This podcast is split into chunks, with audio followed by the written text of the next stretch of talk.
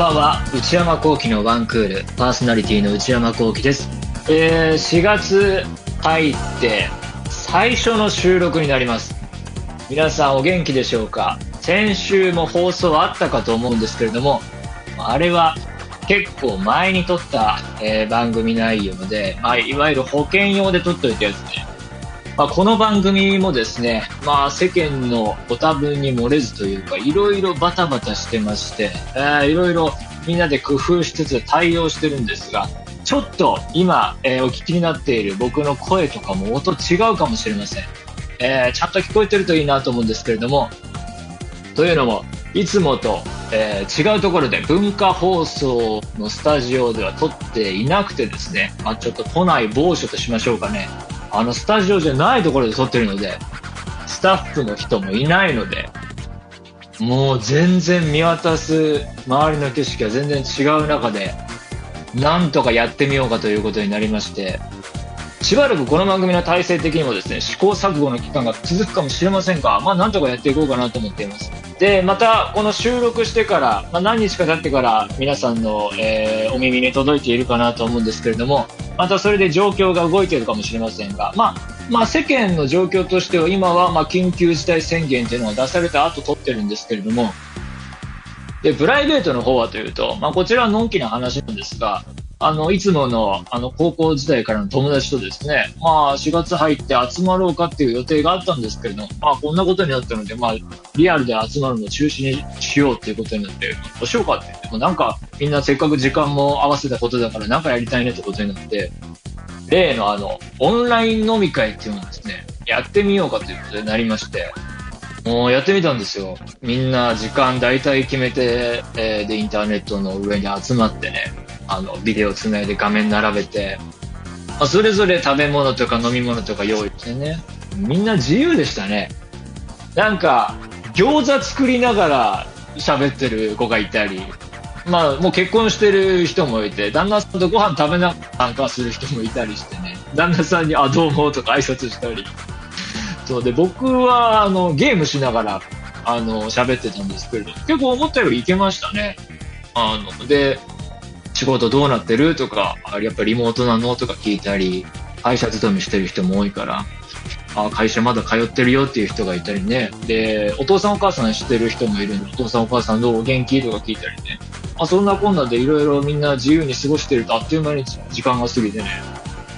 回線のいい悪いでね、音の影響があったりしてね、声が途中でおかしくなっちゃう子もいたりして、それがそれで面白かったんですけれども。まあ、でもまあ、なんとかなるなと思いましたね。あとね、あの、ビデオ、これは初体験だったのが、あの、オンライン飲み会で寝落ちするっていう人がいてね、なんか声聞こえてこないな、なんか、あの人発言の機会少ないなと思って、パッて見たらもう完全に寝落ち、もう、完全に首が固定された状態でね、あ、落ちたなっていう人がいたり、あれはちょっと呼びかけても起きなくて、その後朝方なんか LINE の連絡入ったりして、そういうことありましたけどね。まあ、こういう事態になって、まあ、家で過ごす時間が増える人も結構多いかなと思うんですけれども、そうやってまあ一人でいたりすると誰かと話すっていうのは不要な人もいれば必要な人もいるかなと思うので、そういう時にもね、結構オンラインで、まあ、飲み会と言わず集まって喋るの結構楽しかったですね。コミュニケーション取るのもあの大事だなと改めて思いました。こういう時代ですから、使えるテクノロジーはどんどん使ってね、楽しいことを増やしていきたいなと僕も思ってる。ということで、それを活用しながら、えー、やっていく番組、内山幸輝のワンクール、スタートです。内山幸輝のワンクール。この番組では不定期で、えー、私内山幸輝が最近見た映画について話すムビログというコーナーやっていますけれども、まあ今映画業界、あるいは映画館業界がまあ未曾有の状況に追い込まれていて、映画制作もストップしているし、そしてそれをかける映画館がどんどんどんどん休館という事態になって、新作映画が見られない状況が続いていますね。えー、で、また、これから今公開しようとしていた映画がどんどんどんどん下に延期していってますから、そこでかけようとしてた映画もまあ延期になっていくってなると、いつどういう映画が見られるのかっていうのが全くわからない状況があって、えー、で、そこで何ができるかと思ったんですけれども、えー、今日はですね、家でまあインターネット、え各種サービスは必要ですけれども、家ですぐに見られる配信作品について話をしていこうかなと思います。まあ私もいろいろ影響を受けて家で過ごす暇な時間は増えまして、まあじゃあ映画見ようかなと思って映画館は行けないけれども、ブルーレイ、DVD、配信はあるわけだから、えー、そういうの活用していこうかなと思ってですね、こういう時こそ勉強しなきゃと思いまして、古い映画をね、あの、見ました？何本か。サバカルル、ジャンヌだとかですね、絶対普段、えー、仕事帰ってきて見ようとは思わないやつ、ブレッソンだとかですね、ベルイマン、ヒッチコック、ブニュエル。ブニュエルはブルーレイボックスを最近買いました。を見ようと思って頑張って見てるんですけれども、やっぱりね、古い映画、すっごいいいし、勉強になるし、あ、今の監督たちはこれを、あの、現代に生かそうとしてるんだなっていうのは遺伝子を感じるんですけれども、と同時にタイムスリップ感がすごくて、新しいものを見たいなっていう感覚ありませんかね？なんか、ここ数ヶ月とは言わずとも、ここ数年来に作られた、なんか新しいものを見たい欲がすごい湧いてきて、で、その後、新しい海外テレビドラマに手を出そうというふうに思って、近年熱いジャンルだっていうのはすごい分かってたんですよね。ただちょっと敬遠気味で、というのも映画で手一杯だと。で、ドラマの方は話数も多いし、始まったらキリがないと。で、シーズンもいくつも続くし、映画見れなくなっちゃうから、敬遠していて、で、なんだけれども、まあこういうことだったので、勧められたものだとかですね、まあ雑誌とかで読んで気になってたものをチャレンジしたところ、割といくつかハマったので、それを紹介していこうかなと思います。えー、まあじゃあ海外ドラマの初心者が送る名作、もうみんなそれ知ってるよっていうタイトルをね、どんどん言っていこうと思うんですけれども、まず今日一番激推ししたいのが、チェルノブイリ。これはアメリカの、えー、会社が作ったドラマで、HBO という曲が制作したドラマです。で、アメリカでは2019年の5月から6月にかけて放送されて、えー、で、1時間尺、大体1時間の尺のやつが5話分あるミニシリーズという形です。日本では、えー、スターチャンネルというケーブルテレビで、えー、2019年の9月から放送されていたそうですが、僕は Amazon のインターネットのスターチャンネル EX っていうのに加入してみました。で、最近知ったことなんですけれど、HBO っていう曲がやばいと。まあ、HBO っていうのはアメリカの老舗のテレビ局なんですが、その、ウィキペディアとか見るとわかるんですけれども、テレビドラマ、作ってきたテレビドラマの打率がとにかくすごいことになってて、僕でも知ってるようなタイトルいくつも手掛けていてですね、で、ゲームオブスローンズだとか、トゥルーディテクティブだとか、もう各年代に名作と呼ばれるようなものを、え送り続けてるのが HBO という曲で、で、なんでそんな、えー、すごいかっていうと、なんかスポンサー運営じゃないらしいんですね。どこかからお金を集めて、まあ彼らの広告料でっていうんじゃなくて、その、みんなが、見る人がお金を払ってっていうシステムによって攻めの姿勢がすごいことになってると。で、まあ、1900、今回のそのチェルノブイリというドラマに関しては、1986年のチェルノブイリ原子力発電所事故を描いたドラマなんですが、だからここで注意すべきは、決してこう、明るく楽しい気分になれるドラマではなくてですね、まあ今、そういうんじゃなくて元気が欲しいなっていう人が見るべきは、完全にリドリー・スコット監督のオデッセイだと思いますよ。あれはすごいいいと思いますね、今そうなりたい人は。僕は別にそういう人間じゃないので、今こういうのも見たいなって思うタイプの人間なので。まあそれは注意としてはあります。そしてなおかつ扱われる内容も、まあこういう事故を描いたものなのでとてもシリアスであり、描写もかなりハードです。その事故による被害に遭った被害者の描写もかなり、あー、ちょっとね、僕も結構数映画見てますけども、なかなかなレベルのハードな描写で、それがまあまた物語に対してすごい効果的なんですけれども、えハードだということは、え注意として置いておきます。とても、え内容的にも怖いドラマです。で、で、チェルノブイリというドラマですね、えまず1話はですね、事故発生直後から始まります。えー、その時原子力発電所で何があったのか、どういう流れで事故が起きたのか、署員たちは、そこにいたメンバーたちは事故発生直後からどういう動きをしていたのかっていうのが本当に描かれていきます。で、まあ火災が起きまして、で、消防士も、の人たちも出動すると。で、また、見てるとですね、特別な、いわゆる消防士の格好ではあるんですけれども、えー、原子力発電所の事故に対応するような特別な防護服っていうのはないんですよね。そういうのをつけないままに消火作業に当たり始めて。で、また、近所に住んでいる人々もですね、あ、火事だとか言ってですね、見物に集まってきちゃう。結構のんびりした雰囲気なんですね、そういう見てる人たちは。で、まあ、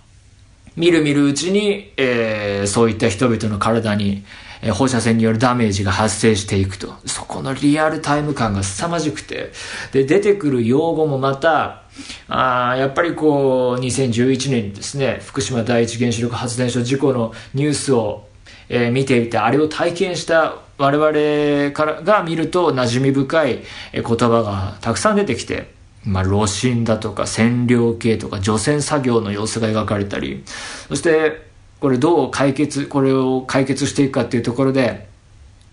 もしかしてこの材料はヘリコプター活用して巻いていくのかなと思ったら、その通りにヘリコプターが活用するんだけどもっていう展開があったりね。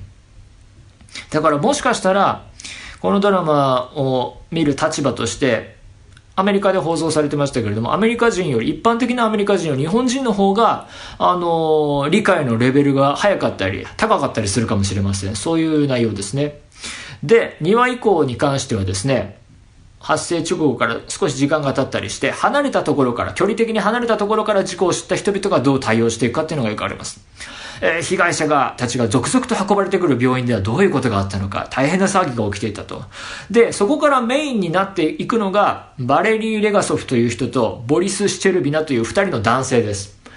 で、バレリー・レガソフっていう人は実在のソ連の科学者で、ボリス・シュチェルビナっていう人は実在のソ連の政治家の人だと。この二人がソ連という国を代表して前線に立って事故に、えー、事故の対応に当たっていくっていうのが、このチェルノブイリというドラマのメインストーリーになっていきます。だからこの、この二人のバディものっていう要素がそこから強まっていて、プラス背景にこう歴史実録、えー、ものっていうふうにジャンルとしては言えるのかなと思いました。で、まあ、内容的に言うとみんな最初、事なかれ主義というかね、えー、まあドラマの中ではですけれども、チェルノブイリ原発のトップの人も国の偉い人が来ると、いや、まあなんとかなります、みたいな。まあ、現代の我々からすればどう見たってもうですね、すぐにでもみんな近くにいる人を避難させなきゃいけない状況なのになんとかなりますみたいなことで、えー、事態の収拾を図ろうとする。で、国の会議でもまた、ボリス・シュテルビナってさっき挙げた人も、まあなんとかなりますって。まあ、全然大丈夫な範囲ですみたいに最初言うんですね。で、バレリー・レガソフという科学者の人だけが、まあ知識もあるということも含めて、やばいっていうことに、これは大変な世界的な事態になるということに、えー、いち早く気づいて、で、前線に立って、えー、奮闘するという物語なんですが、で、物語が今以降展開していって、まあ、問題は山積みで二人がどうやって解決していくのか、そしてなぜこんなことが事故までたどり着いてしまったのかという原因を探っていったり、で、被害に遭った人々は後日どんな風なことになっていったのかっていうのが、えー、いろいろな登場人物がたくさん登場してきて、それぞれの物語が描かれていきます。で、今回チェルノブイリっていうドラマを見て思ったのが5話という尺の絶妙さですね。これが例えば長めの映画で2時間半だとか3時間だと、このドラマでのプロジェクトとしてやりたいことには多分足りないんだと思うんですね。で、計100、330分。これによって、まあ、事故にまつわる様々な作業だったり、様々な被害を描いていく。この尺感が絶妙で、だからやっぱりこのテレビドラマのミニシリーズっていう、えー、形式が、まあ、ならではの構成が取られていて、そこが巧みでしたね。本当見終わって圧倒されました。つまり、生活を便利にするために作られたはずの施設が、えーまあ、事故によって人々の命を奪ったり、えー、人々の健康を大きく害する原因になっていくという、まあ、皮肉というか悲しさというか残酷さ。KGB 描写もすごかったですね。国家と国民の関係という意味でもすごい興味深いドラマです。で撮影のレベルもすごい高くてルックも素晴らしいし 4K バージョンあるならまた見たいなと思いますし音楽がまた、ヒドゥル・グドナ・ドッティルというアイスランド出身の、えー、方が手掛けてるんですが、えー、亡くなった有名なヨハン・ヨハンソンさんの弟子だったらしいんですね。で、この人自身もジョーカーの音楽をやっていたり、映画界でも大変活躍している人が手掛けていて、とても効果的です。チェルノブイリっていうドラマを、まあ、まあ仮に映画として捉えるんだったら、僕多分、いつものベスト10に必ず入れるだろうなというぐらいの傑作のドラマでした。ぜひ、えー、見てほしいなと思います。で、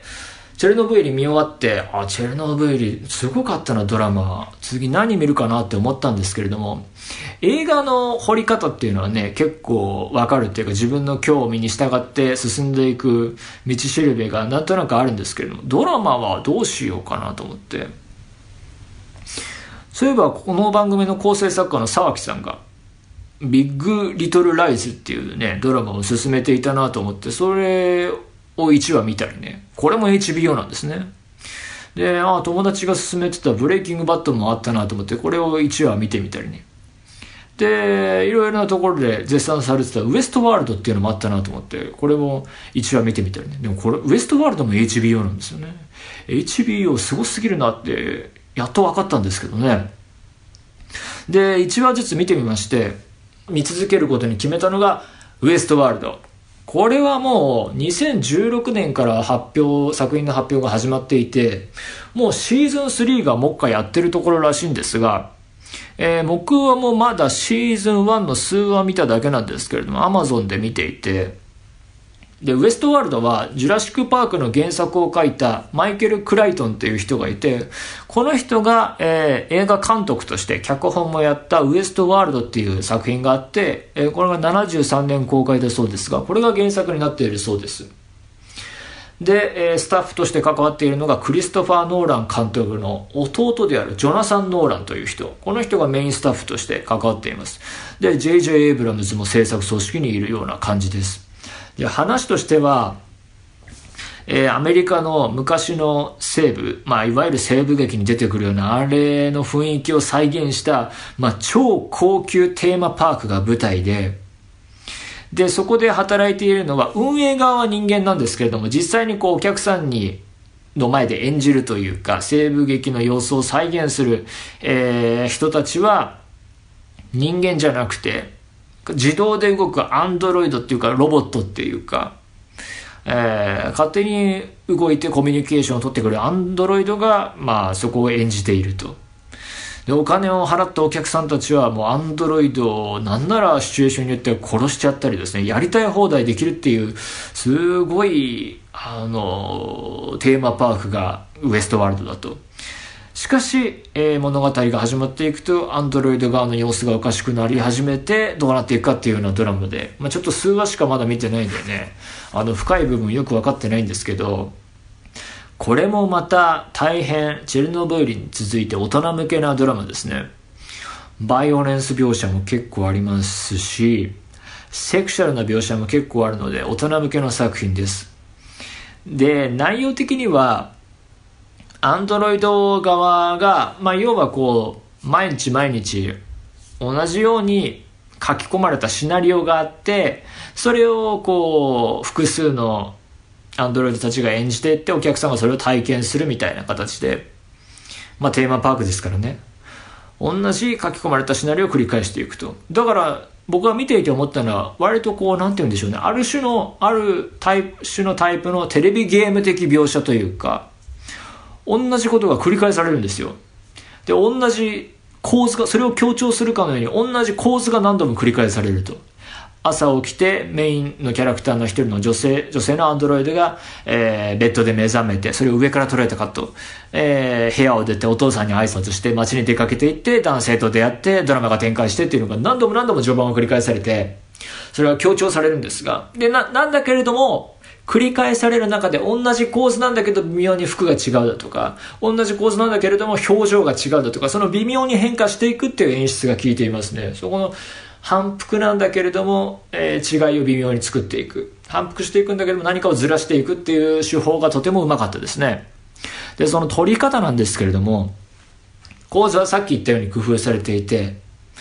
なんかすごいのが、ネットで読んだところによると、35ミリフィルムで、撮影してるそうで、さすがノーラン兄弟というかね、クリストファー・ノーラン監督も大変フィルムにこだわり強く持っていて、えー、またその、業界を、なんていうか、支えようとしてフィルム会社の支えようというような動きまでしているような、えー、大変強いこだわりを持った監督ですが、まあ、それゆえか、フィルム撮影ですね、ルックのレベルは本当に映画級というか映画だし、もうその中でも絵にこだわってるタイプの映画レベルですね。チェルノブイリを見てても思いましたけれども、これもまた 4K バージョン、ウルトラブルーレイで見たいなっていうようなレベルの、えー、クオリティでした。予算規模も巨大らしくてですね。大変。だから、物語的に、えー、話数によってはあんまり進まないなみたいな回もあるじゃないですか、海外ドラマって。あんまり進んでないってわかるんだけれども、絵の魅力で見続けてしまう。なんか話的に会話シーンが続いたりして、あんまり進んでないなっていう気がしても、こう、映像の美だったり、構図の作り方だったり、カットの重ね方だったりで、それで見続けられてしまうというようなタイプの、えー、作品ですね。えー、ウエストワールドは。そういうのでちょっとね、シーズン1をとりあえず駆け抜けてみようと思ってます。えー、ということでまとめに入ろうと思いますが、今回ね、空いた時間が増えたという人、まあ僕もその一人なんですけれども、おすすめとしては映画好きならクラシック映画を見るのもいいんだけれども、海外のテレビドラマ見ていこうと思ってます。まだまだたくさん傑作が僕あんまり見てないので、見、見なきゃなやつたくさんあるんですよ。まあ、海外ドラマファンで見続けてきた方々からすれば、今日話してきたこととか今更何言ってんのってレベルかもしれないんですけれども、本当にね、HBO すごいなと思いました。他にドラマ以外にもね、ゲームも結構買ってるしね、去年買ったカメラのレンズなんか買おうかなっていう計画もあるしね、まあ、家でやりたいことは死ぬほどあるんでね、そういう意味では僕は家にいる分には、えー、全然なんか楽しいこともあるなっていう感じで生きています。というわけで今日は海外ドラマについてご紹介しました。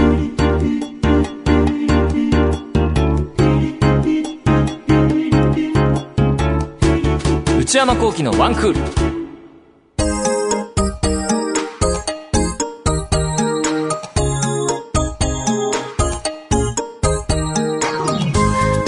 内山幸輝のワンクールそろそろお別れのお時間です。今週は番組史上初リモート収録でお届けしましたがどうでしたでしょうか？おそらくいろいろ音質の面では聞きづらい部分もあったかもしれません。やっぱり試行錯誤がすごくてですね、えー、僕が離れたところにいてスタッフチームが文化放送にいてっていう感じなので、えー、インターネットを通して音取ってみたりで向こうの受ける側のスタジオの設備だったり機材だったり、えー、どういうインターネットのソフト使うのかとかいうんだったりですね。本当に文字通り試行錯誤をしつつとりあえずやってみたんですけれども、えー、これからやってこういう形でやっていくんであれば、えー、機材の面だったりどうやって撮るかの部分でなんとか頑張ってブラッシュアップはしていこうと思いますのでちょっとしばしの間はご容赦いただきたいなと思います。番組では引き続き皆様からのメールをお待ちしています。現在募集中のコーナーはパリピな皆さんの日常を教えていただく私はパリピ。